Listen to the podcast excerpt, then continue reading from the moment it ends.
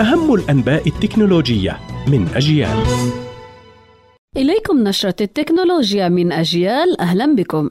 دراسة لمنظمة العمل الدولية تفيد بأنه من غير المرجح أن يتولى الذكاء الاصطناعي التوليدي القادرة على توليد النصوص والصور والرسوم المتحركة وظائف كاملة بدل الناس، إلا أنها حذرت من أن العمل الكتابي سيكون الأكثر تضرراً، وأضافت أن معظم الوظائف والصناعات معرضة جزئياً فقط للأتمتة، ومن ثم أن يرجح أن يكون الذكاء الاصطناعي مكملاً لها وليس بديلاً عن الموظفين والعاملين.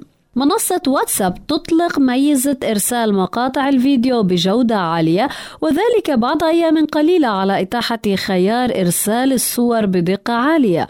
وسيلاحظ المستخدمون وجود أيقونة HD عند مشاركة الفيديو عالي الجودة عبر رسائل واتساب، ولا يتيح الخيار إرسال مقاطع بالجودة الأصلية، وإنما يعمل على ضغطها بصورة أقل مقارنة بخيار الإرسال الافتراضي بالجودة القياسية.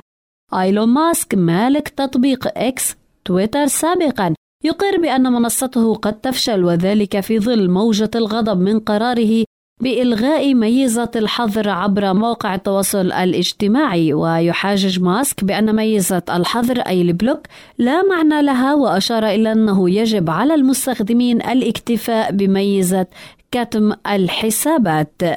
هذا ما كان لدينا في نشرة التكنولوجيا من أجيال، قرأتها عليكم ميسم البرغوثي. إلى اللقاء.